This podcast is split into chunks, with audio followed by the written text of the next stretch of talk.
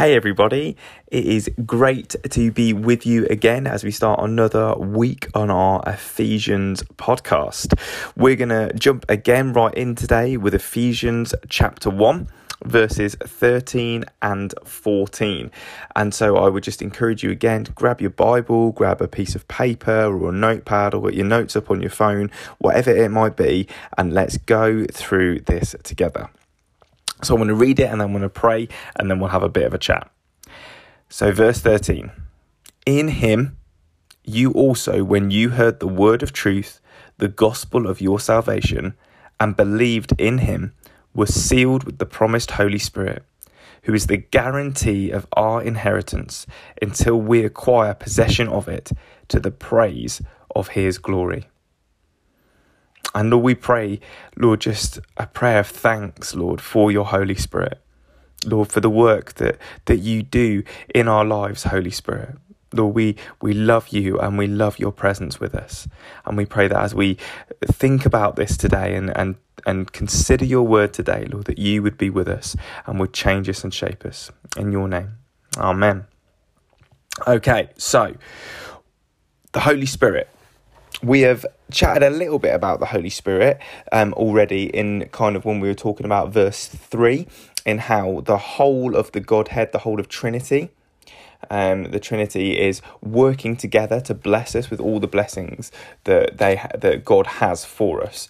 But here we have uh, a, an insight into the role of the Holy Spirit, and one of the easiest ways that I've got of explaining this is a, uh, with a story. Okay, so when I was at the first church that I did youth work in, I was sitting in the office one day trying to get a load of stuff prepared and sorted and together for a youth group that night.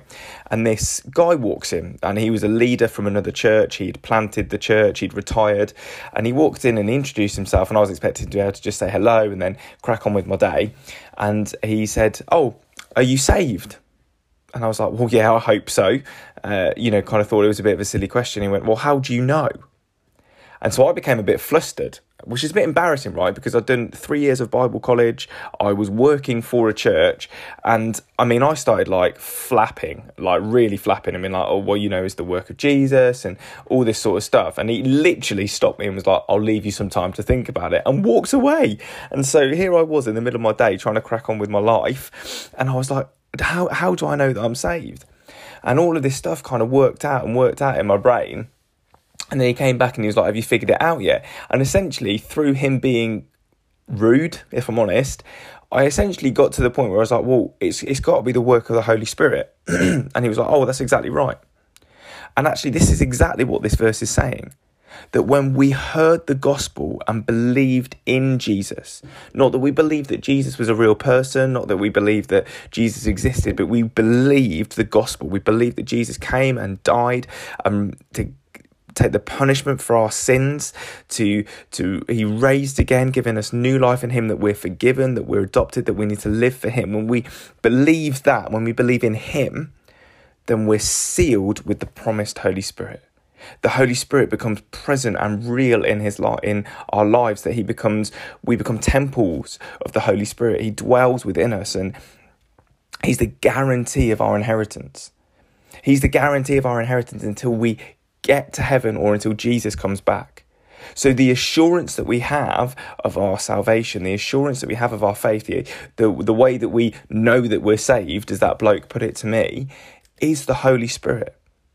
And that's not necessarily just the charismatic stuff. That's not stuff like speaking in tongues or falling down or uh, prophesying and all these things that we that we see as the outward outworkings of the Holy Spirit the the guarantee, the the seal of us is that we know that we're children of God, that we have faith in Him, that we are growing in being like Jesus. And that doesn't mean that we don't face setbacks or still sin or still mess up or don't get things or feel like we're following along a little bit blindly, but that we know that that we are different. We know that we believe. We know that that Jesus is real and is the thing that I want the most that that is our guarantee that we are going to receive Jesus when he comes back. Our guarantee that we'll be with him when if we pass on before he does.